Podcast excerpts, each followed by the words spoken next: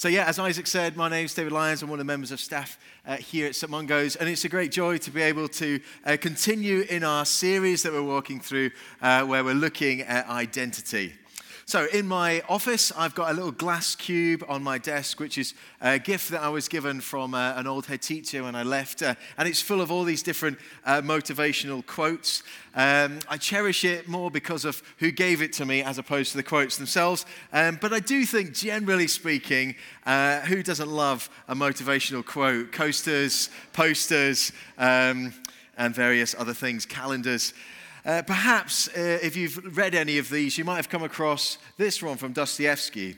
The mystery of human existence lies not just in staying alive, but in finding something to live for. Or maybe this one from Tom Thiss. Having a purpose is the difference between making a living and making a life. As we search around for the answer to the question, Who am I?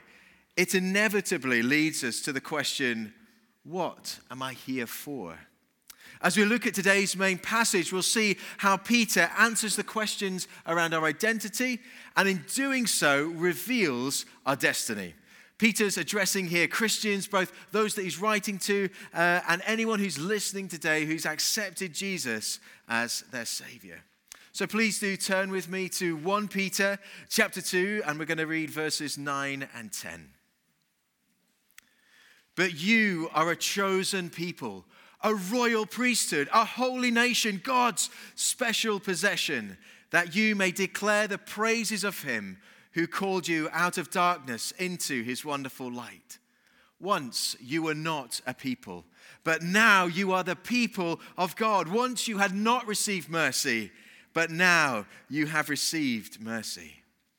So we'll firstly look through these verses and we'll learn a little bit about our identity. And then we're going to circle back and we're going to see what it means for our purpose.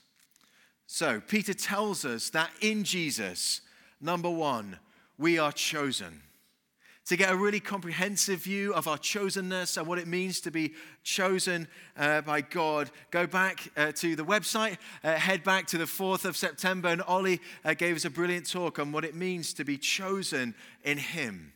But a couple of comments on what Peter is talking about here in terms of our chosenness. So you see, it's really common uh, in our culture for our, identity uh, to, to try and assign that to maybe uh, the, the race group that we're from, or the community we live in, or the socioeconomic background that we're in, the culture, the tradition that we're part of. But Peter here says, no, if you're a Christian, then our identity is not bound to those things. Whilst they may impact and shape our personality, our preferences, our practices, they don't define our identity. As believers in Jesus, we are chosen people made up of believers from all across the globe, all different cultures, all races, all classes, all the different divides that we can think of come together as God's people. Before anything else, you are chosen by God. He chose you not because of where you live or what culture you grew up in, what race you are, how good you've been, what you've done, but God chose you because of His furious, His pursuing love for you. I heard recently of a young man who was uh, at a meal with a range of different people from uh, different religions around the world. They were sharing food together and they were talking about their experiences of faith. This young man had grown up in a Muslim household and then converted to Christianity. As a consequence, the relationship with his family had become very difficult. And someone at the table asked him, they said, How did you become a Christian? What was the process? How long did it take? What did you have to study? What did you have to do in order to become a Christian? And he answered, he said, The thing about Christianity when compared with other religions is that it's not about what I have done to become a Christian, but it is all about what God has done. It's all about His grace. The relationship with my parents is difficult, but I know who I am. I know where my identity is as a chosen, loved Son of God. And so I just live from that place. Because of God's outrageous grace, His unconditional pursuing love, we are a chosen people. Number two, we are mercied. At the end of verse 10, Peter says, Once you had not received mercy, but now you have received mercy. And the Greek word which is translated here as mercy is a verb. The English language does not have a verb for mercy, so I just added an ed on the end uh, and made one up. So we're mercied. This is all about, again, God's actions and how God's actions define who we are, as opposed to the worldview that we're in, that we create and we de- decide ourselves who we are. In Psalm 103, we read, The Lord is full of compassion and of mercy. When God, He saw us in our sin, He saw us with no hope, He was filled with compassion. And because of this compassion, He extended mercy. God did not just stand back when he saw our situation, he was moved with compassion and into action, and he gave us mercy. Our identity is that we're chosen people and that we're mercied. Our identity is not drawn from our own actions, but from being acted upon by a compassionate and loving God. Number three, we are a treasured possession. We're God's treasured possession. Verse 9 tells us, he says, God, that we are God's special possession. To emphasize this fact, in verse 10, he says, Once you were not a people, but now you are the people of God. Back in Deuteronomy 7, when describing Israel, it says, The Lord your God has chosen you to be a people for his treasured possession. In 2 Corinthians 6 16, it says, I will be their God and they will be my people, my possession, and I will dwell among them. God has chosen us. He's acted out of compassion to show us mercy. And the result of that is that we're now His treasured possession. Number four, we are holy. Because we've been chosen, we've been rescued with the treasured possession of God, we're now set apart. We are in Christ, and because He is holy, so too are we holy. Number five, we're royal priests. You are a royal priesthood. We have direct, unfiltered, immediate access to God. We don't need a human intermediary anymore because God has provided one mediator between God and man, Jesus.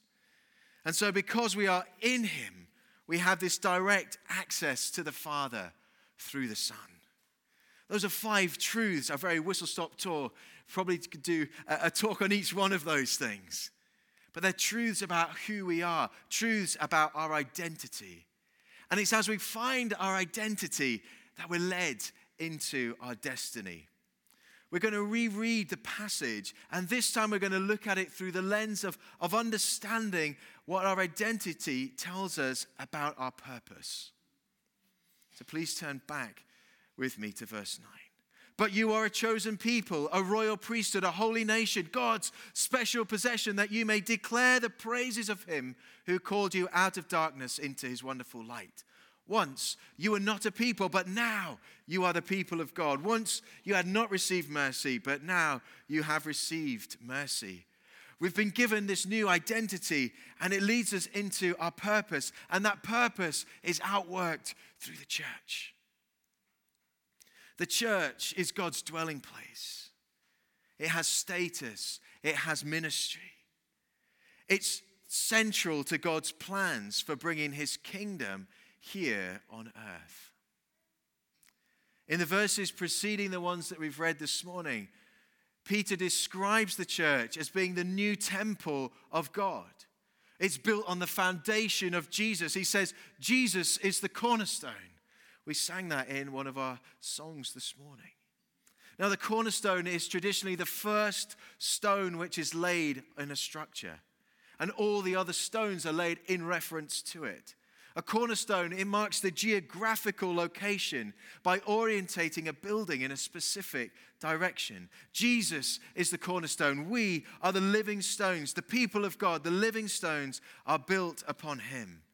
And as living stones, our identity leads us to our purpose, which is to declare the praises of Him who called you out of darkness and into His wonderful light. These words are a reinforcement of what Peter says in verse 5 that we offer spiritual sacrifices acceptable to God through Jesus Christ. Let's go back and look at those five truths about our identity and see how they lead us into our purpose. So, number one, we are chosen. Peter connects Christians living in, in Asia Minor with God's promise to restore and renew Israel, his chosen people, through a second Exodus. The Gospels and Acts, they tell us about how Jesus is the new, better Moses, how he's led his people, God's people, out of the sin and death and bondage of sin and death through his death and resurrection. Peter highlights in verse 10, he applies the language in verse 10 that we find from the prophet Hosea in the Old Testament. Hosea was a prophet and he spoke about how God would one day restore Israel after it had rejected him.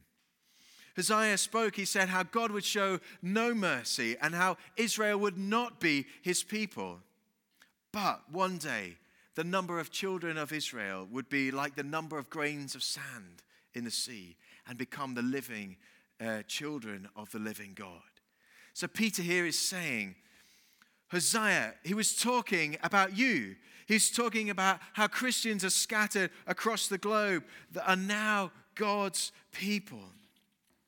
The church takes people from all nations, all socioeconomic backgrounds, all cultures, all ethnicities, and has created a new people, a chosen people. God's grace and love and glory is displayed when the church gathers people from all walks and circumstances of life because it demonstrates the radical inclusivity of the gospel. There is no sin so great that it was without the redemptive love of the Father. The gift of grace and mercy is exactly that. It's a gift which can be received. You can't earn it or deserve it. We can only receive it. Our purpose is connected to our chosenness. The church needs you because as we gather together, this assorted group of people who may, under normal circumstances, not spend time together, reflect God's inclusive love to a deeply divided world. What's your purpose? Well, it's to come together, to come together as you are. Worship alongside our brothers and sisters and be God's chosen people together. Number two, we are mercied. God saw the situation we're in and He acted. He's a God of compassion. Seeing that we were dead in our sin, unable to save ourselves, He stepped into the world He created and rescued us. One of my favorite Psalms is Psalm 40 because it gives such a powerful image of what God has done. It says, He lifted me out of the slimy pit out of the mud and the mire. He set my feet on a rock and gave me a firm place to stand. You see, we were stuck with no hope of rescuing ourselves. So, moved with compassion, God acted. He showed us mercy when our actions deserved condemnation. Our identity is that we've been shown mercy, and our purpose is to live out and display that mercy to a world which is quick to place itself on the moral high ground and condemn those it deems to have failed. Romans 3:23 is the great leveler and is deeply offensive in the world that we live in. It says there is no difference between Jew and Gentile for all have sinned and fall short of the glory of God. It doesn't matter where you live, where you come from, what your past is, what your present is, what nationality you are, what ethnicity you are. It doesn't matter what you've done, who you've loved, how you've loved, who you've hurt all have sinned and all have fallen short of the glory of God. We've all messed up. But we're all able to be redeemed. Verse 24 All are justified freely by his grace through the redemption that came by Christ Jesus. There is no sin so great that it can separate you from the love of God. Our purpose is to speak out that truth in order that we might display His mercy and compassion, the mercy and compassion of God to a world which is so hurt and so broken and so lost. That we might invite them to become part of God's family. that we might invite them to receive the love and the grace and the forgiveness and the mercy of God. Because all have sinned, we need to live out that vision of be love without caveats. That's our purpose. Number three, one of the common themes that we're God's people. One of the common themes through this, this talk series has been contrasting the way that culture defines our identity and how Christians define our identity. Our culture says we find value in what we do, in how we act, in how we love, in how we work, in where we work. But there's an identity crisis unfolding before our eyes as people wrestle and strive to find their place. They wrestle and they strive to find value, to find where they fit, where they belong. Peter tells us we're God's special possession. We belong to Him and we're His people and we belong to one another. The church is a group of individual living stones built on the foundational cornerstone of Jesus. Not only are we treasured and loved by God, but we belong to part of a community of other treasured and loved people. Our identity is that we're God's treasured possession. Our purpose is that we come together as community, as families, secure in that knowledge that we're treasured. And that we invite others to experience the joy and the freedom of knowing that we're treasured people. We can show people that they can cease to strive. They can lay down their longings for acceptance and they can relax into the arms of an adoring Father who sees them, who hears them, who knows them, and says, You are my treasured possession. This is good news. Number four, we're holy. The primary focus of a holy nation is its distinctiveness from the world. And it carries with it some moral implications, which Peter outlines in verses 11 and 12. It says, Dear friends, I urge you, as foreigners and exiles, to abstain from sinful desires, which wage war against your soul. Live such good lives among the pagans that though they accuse you of doing wrong, they may see your good deeds and glorify God on the day he visits us. Israel was geographically located at a crossroads in the ancient world. As a holy nation, it was located to display God's kingdom and his rule to those in the surrounding nations, that they might see God's glory and his goodness. Israel failed. God promised to raise up a new Israel that would draw the nations to itself. And the church is the new Israel. But the kingdom of God is not of this world. Israel was a physical nation, it could be seen, it could be visited. The church is not a physical nation, it's part of a heavenly kingdom. It's displayed to the world whenever God's people meet together, wherever God's people are. In Jesus, we're holy. That's our identity. Our holiness, holiness leads us into our purpose to display and to bring the kingdom of God into the world around us. One of our core values is kingdom. It's where the rule and the reign of God is displayed. Our purpose is to display that rule and reign of God to those around us. We're like the pop up embassy for the kingdom of God. Biblical commentator Juan Sanchez says, There is nothing more exciting or more significant that will happen in your area this Sunday than the meeting of God's people.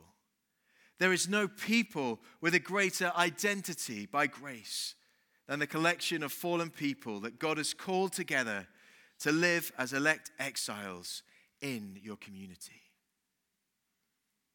Our purpose is that we come together as the people of God, as a holy nation.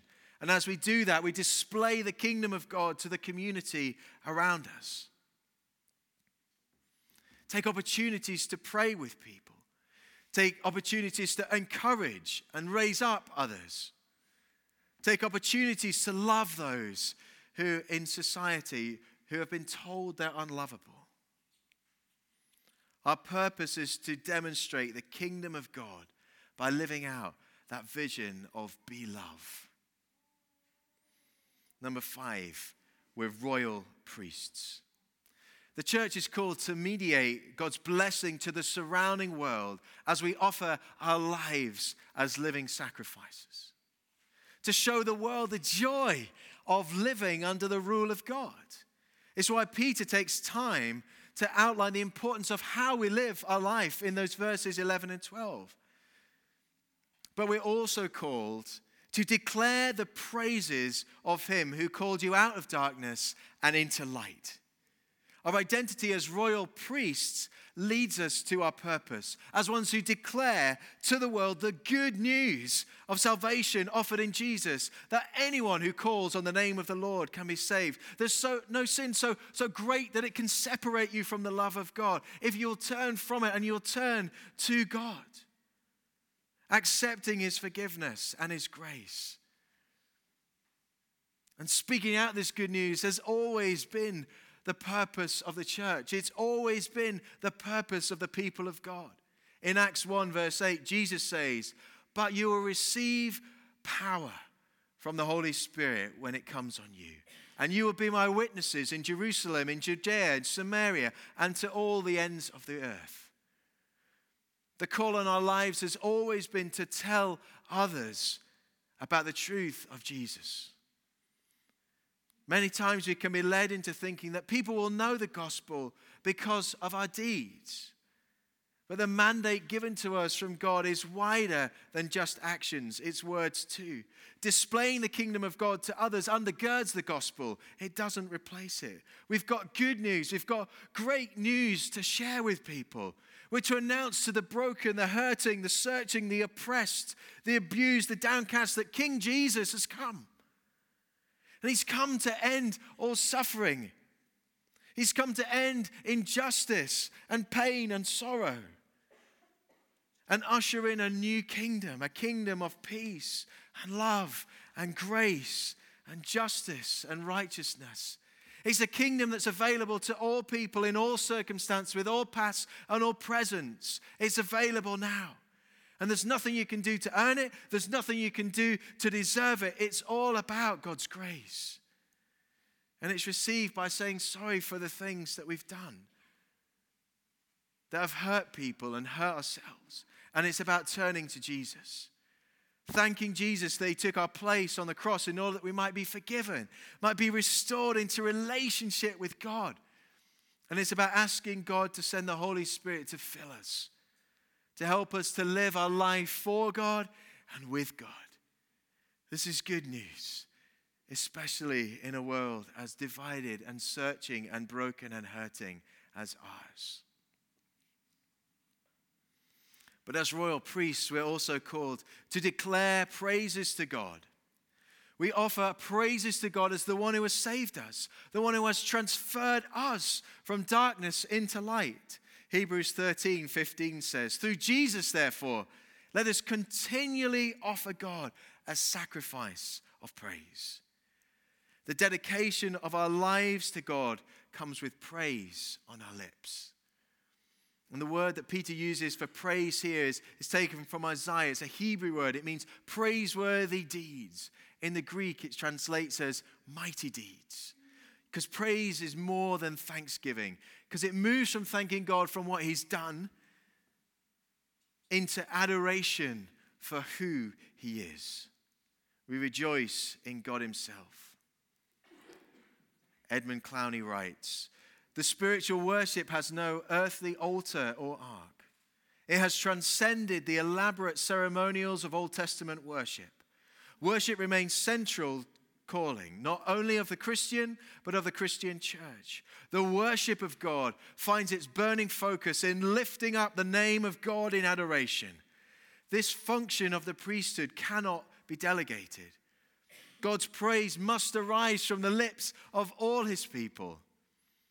We adore God not to get his favor, but because adoration is our response to grace. We adore God not to get his favor, but because adoration is our response to his grace. We praise God because just as in the Gospels, Jesus called Lazarus from in his tomb, brought him out of death and into life. So he has called us out of darkness and out of death and brought us into life and into light. And the temptation is to read our identity as that we're holy and that we're a royal priesthood and to want to withdraw from the world. And I'll be honest, there are times when that feels like it would be a better option. But to do so misses the reason that we live. It misses our calling, it misses our purpose. You see, believe that our identity is given to us from God, that we're chosen, that we're mercied, we're holy, we're royal priests, that we're God's people, then our purpose is laid out clearly. We're to dedicate our lives to God, to be a living sacrifice. We're to display His transforming works in our lives in such a way that others around us will see God's kingdom even if they don't know that that's what it is. We're to declare to those around us the good news of the kingdom of God. How do we do that? Well, very quickly, there's four things that I think will help. Number one, word and spirit, both, always. We need to be in the Word. In the world we live in, with all that's coming around the corner, we need to be in the Word, being reminded of who we are, who our identity is in Christ. Be reminded of the truth about what God has done, how He loves, His faithfulness to His people through the generations. To be excited by the fact that Christians are being pushed to the edges and the outskirts of society because it's always been in the margins where the kingdom of God has broken out in great power. We need to be filled with the Holy Spirit. Think back to Acts chapter 1, verse 8. Wait until you've been filled with the Spirit. Then go and be my witnesses.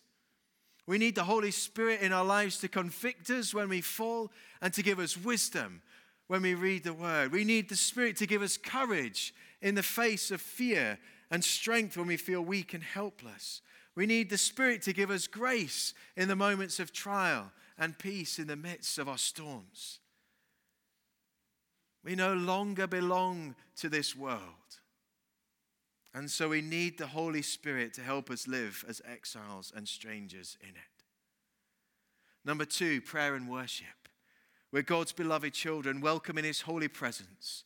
We seek His wisdom, trust His faithfulness, pour out our lives before Him in praise and adoration. Our identity leads to our purpose, and that is to declare the praises of God. To live lives where we, we extol the Lord at all times. His praise will always be on my lips. Number three, family. We're brothers and sisters in Christ. We're united in love, serving one another as we grow together in the fruit and the gifts of the Holy Spirit. We live out our purpose by using the gifts that we've been given to serve the church family. We encourage one another. We lift each other up. We speak life and encouragement into one another. That we continue to run the race set before us and not give up.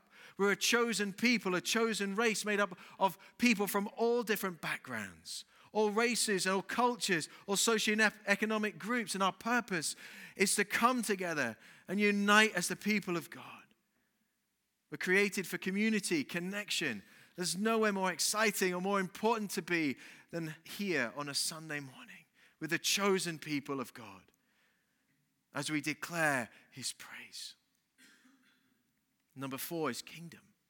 We love as God is loved. We share the good news of the kingdom with generosity, with creativity, with courage, so that every heart, every circumstance is transformed by his love. Our identity as a royal priesthood means that our purpose is to dedicate, display, and declare the kingdom of God to the world around us. Taking every opportunity to, to be loved, to demonstrate to a hurting, confused, fearful, divided world that there is hope there is another way. We usher in the rule and the reign of God into all situations, all circumstances. Our identity leads us into our destiny. We've been created for more. Our identity is who God says that we are because of His grace, because of His love, because we are in Christ. Our lives have meaning, our lives have purpose. You see, it's when we find the answer to the question, Who am I? we also find the answer to the question, What am I here for? I wonder if the band could start to make their way up, please. I'm going to pray, and then we'll say bye to those that are, are watching on the live stream this morning, and we'll just move into a time of worship here.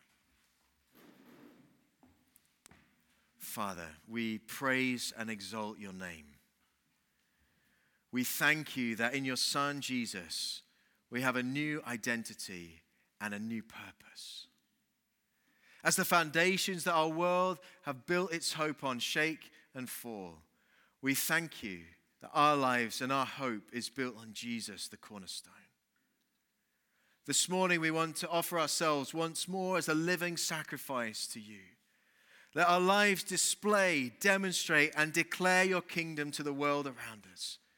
Holy Spirit, come and fill us afresh that we might have courage and perseverance, not to withdraw from culture, nor to conform to it, but to fill it with your glory.